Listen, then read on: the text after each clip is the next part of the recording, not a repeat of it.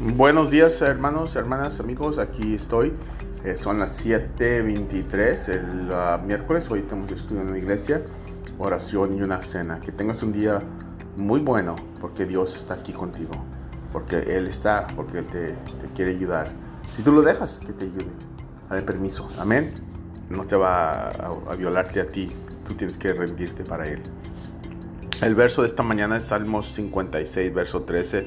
Dice, pero tengo temor, yo pondré mi confianza en Él, en, tu, en ti, Señor, en tu Señor. Amén.